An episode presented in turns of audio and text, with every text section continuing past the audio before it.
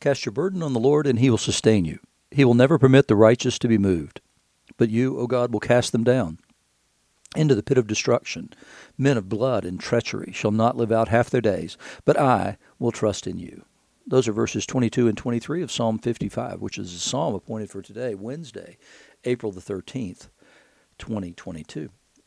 You're listening to Faith Seeking Understanding, and I'm your host, John Green. Thanks for being along. I appreciate it. Um, we're looking at Jeremiah uh, 17, verses 5 to 10, and then also verses 14 to 17 of that same chapter. The gospel reading today is John 12, verses 27 to 36, and the epistle is Paul's letter to the church at Philippi, chapter 4, verses 1 through 13. So we just had to deal with this maybe two months ago. This Jeremiah passage, I, I had to preach on it actually back in Epiphany. Um, it's it, it's a, a wonderful passage of of contrast. Um, between one who trusts in the Lord versus one who trusts in man, in the same way that you could see Psalm 1 and 2 being the same, the, the same kind of contrast. Psalm 1 talks about this same image, this tree planted by streams of water, and talks about what it means to be sort of rooted in Him and attached to Him, as opposed to what happens in chap in uh, Psalm two, which is why do the heathen rage, and then God laughs at them uh, because of the impotence of the threats that they make against Him and the words that they speak. here in Jeremiah, we get sort of the opposite way around. Chapter or Psalm one is uh, an ode to what it looks like to be found in the Lord and to be rooted in the Lord, and Psalm two is is the opposite of that. And here, the order is reversed. So what we get is, "Thus says the Lord: cursed, cursed is the man, cussed." That's what a Southerner. Cursed is the man who trusts in man and makes flesh his strength. In other words, there's no hope in that. That's a failed project right from the beginning. If that's what your trust is in, then then you really don't have anything. And it's true. If you think I mean it takes 2 seconds to figure that out that that the reality is why would I put my trust in something that's not eternal and why would I put my trust in something that's changeable? So something that could change its mind, change its character even um, reveal character that I'm not even aware of. I mean, it's true in my own life, right? Don't trust in me. No, no, no, no. That's a big mistake. No, put your trust in the Lord. He's cursed is the man who trusts in man and makes flesh his strength, whose heart turns away from the Lord.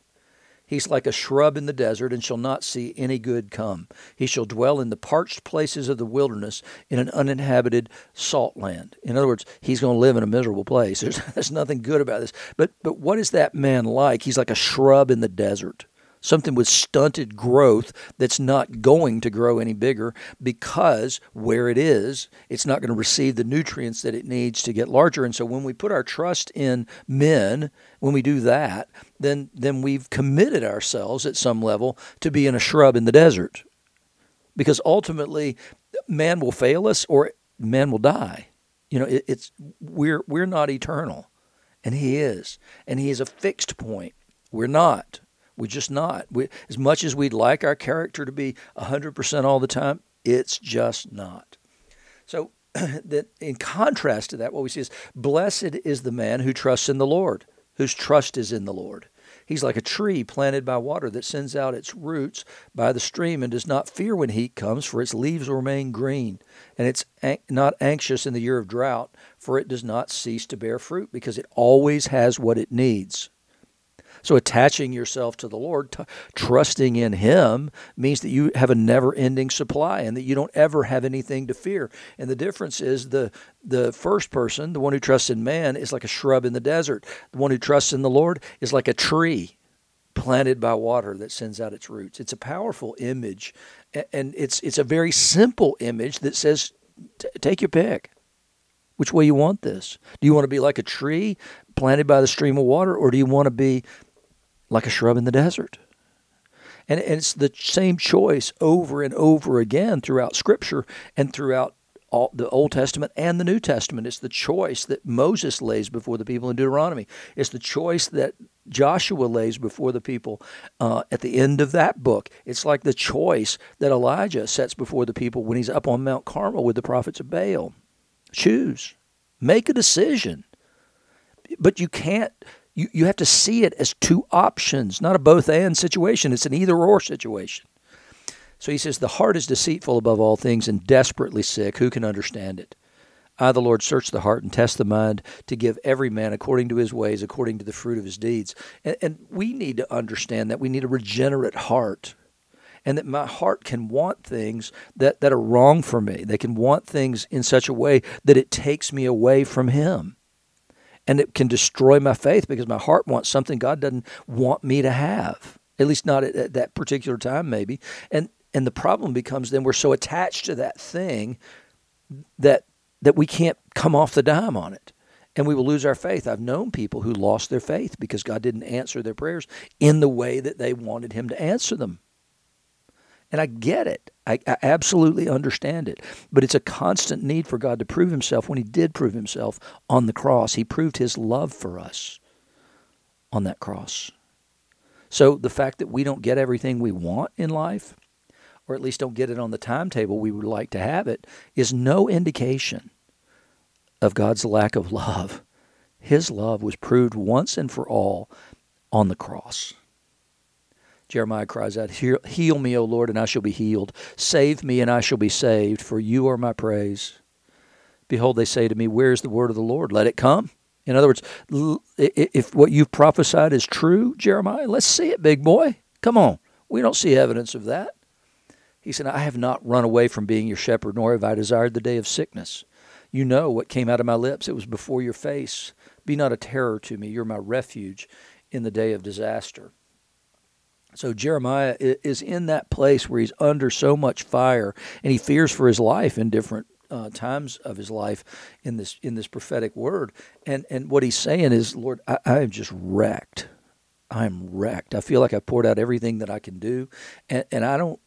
Not only do I not see you protecting me, I mean, I am being protected. I'm not dead, but it's just awful to have all these people coming against me all the time and taunting me by saying, hey, if you're right, where is it? We don't see that judgment. And so he, it's not that he's praying for judgment to come, he wants some vindication.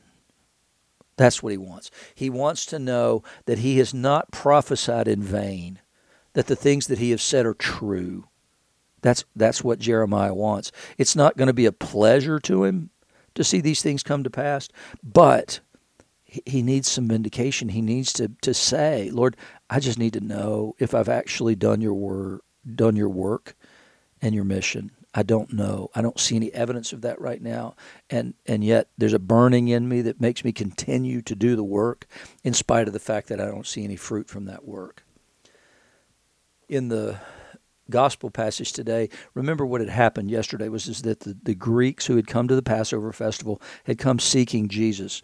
And then his his response says it's time. Now the time has come to be glorified. Finally, after multiple times when Jesus said, My time has not yet come, or when John tells us this didn't happen because his time had not yet come, now he says, Now is my soul troubled. And what shall I say? Father, save me from this hour. You imagine the disciples listening to this and thinking, What do you mean, save you from this hour? Uh, they just acclaimed you as king, and now the whole world is coming looking for you. What do you mean, save you from this hour? You you don't want to be this, but for this purpose I've come to this hour. Father, glorify your name. So it's a prayer. Then a voice from heaven came from heaven. I've glorified it, and I will glorify it again.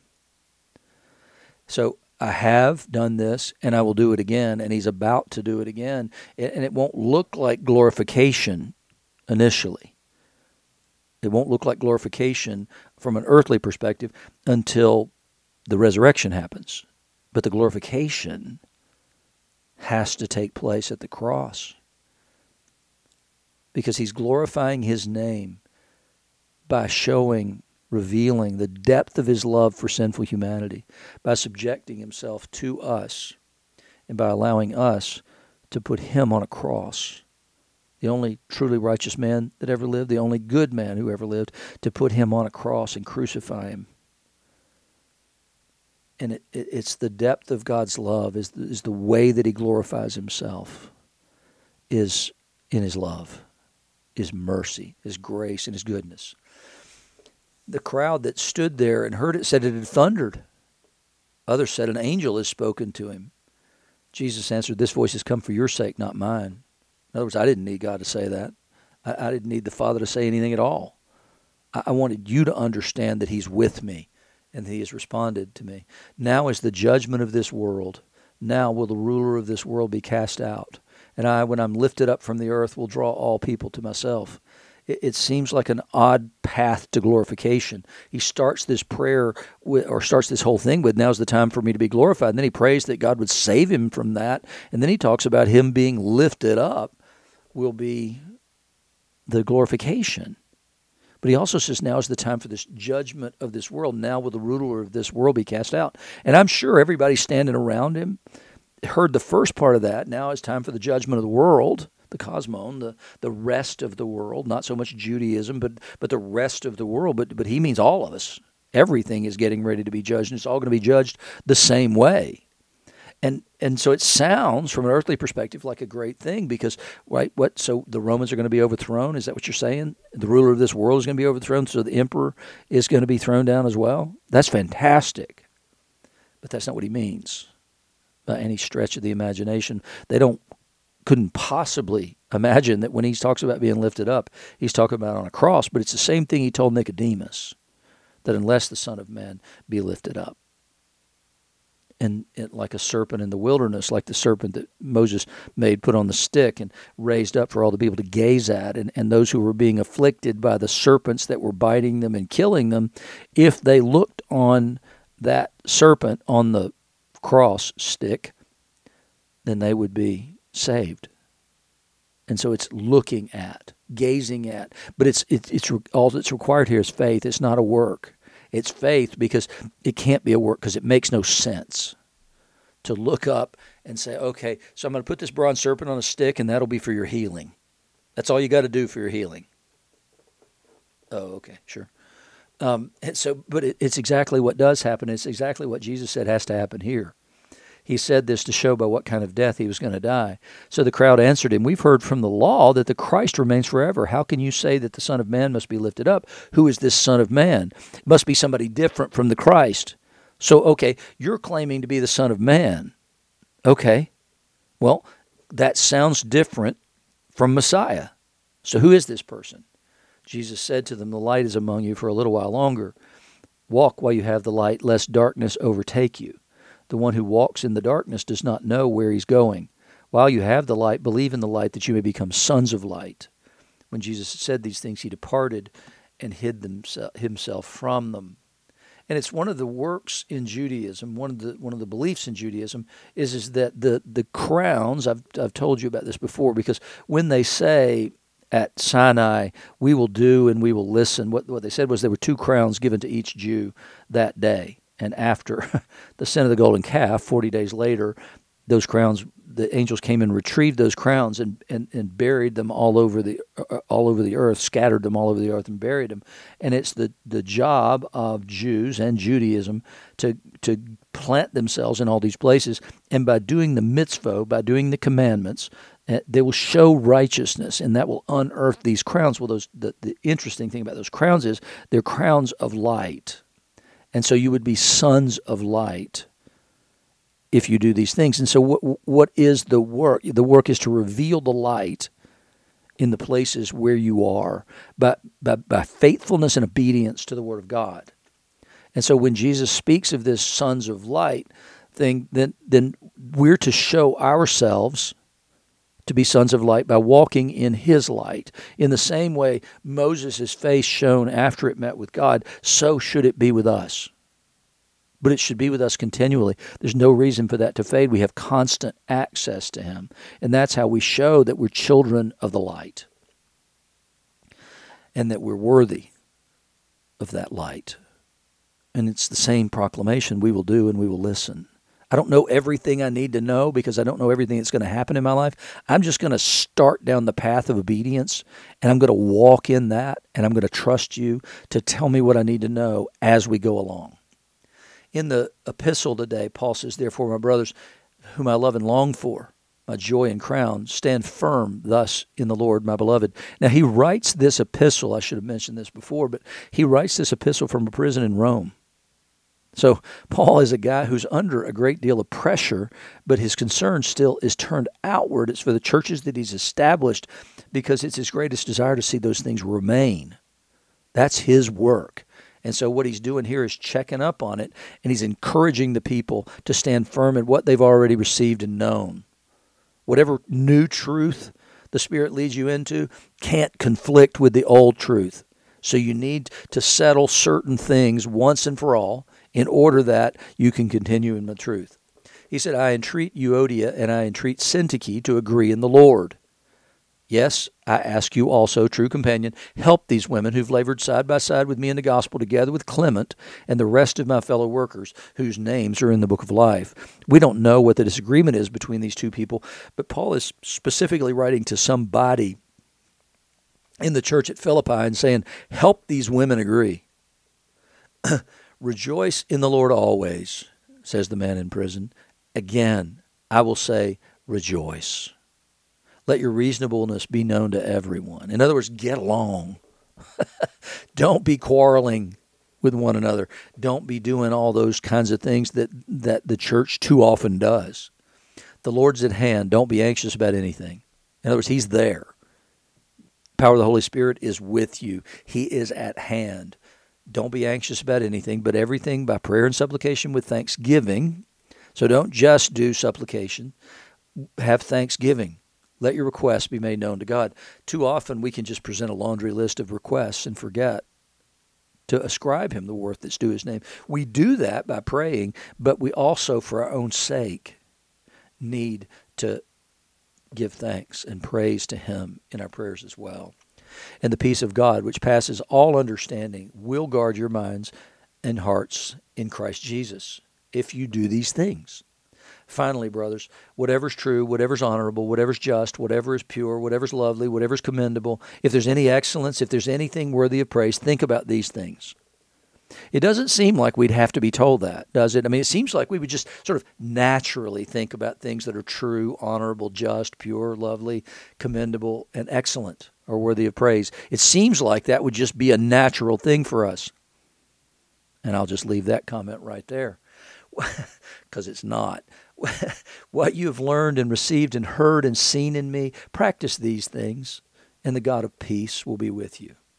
So Paul's promising that, that the God of peace will be with them if they do the things they have learned and received and heard and seen in him. How can he assure them of that? Because he himself has experienced it, does experience it, and knows that he will continue to experience if he abides in the Lord. So, in all things, we're called to abide in Him in order that we might experience that peace and that presence of God that brings peace in our lives. He says, Look, I know the secret to this. I know the secret to having peace from right here in prison. I know what it is. It's to continue to do what I know to do.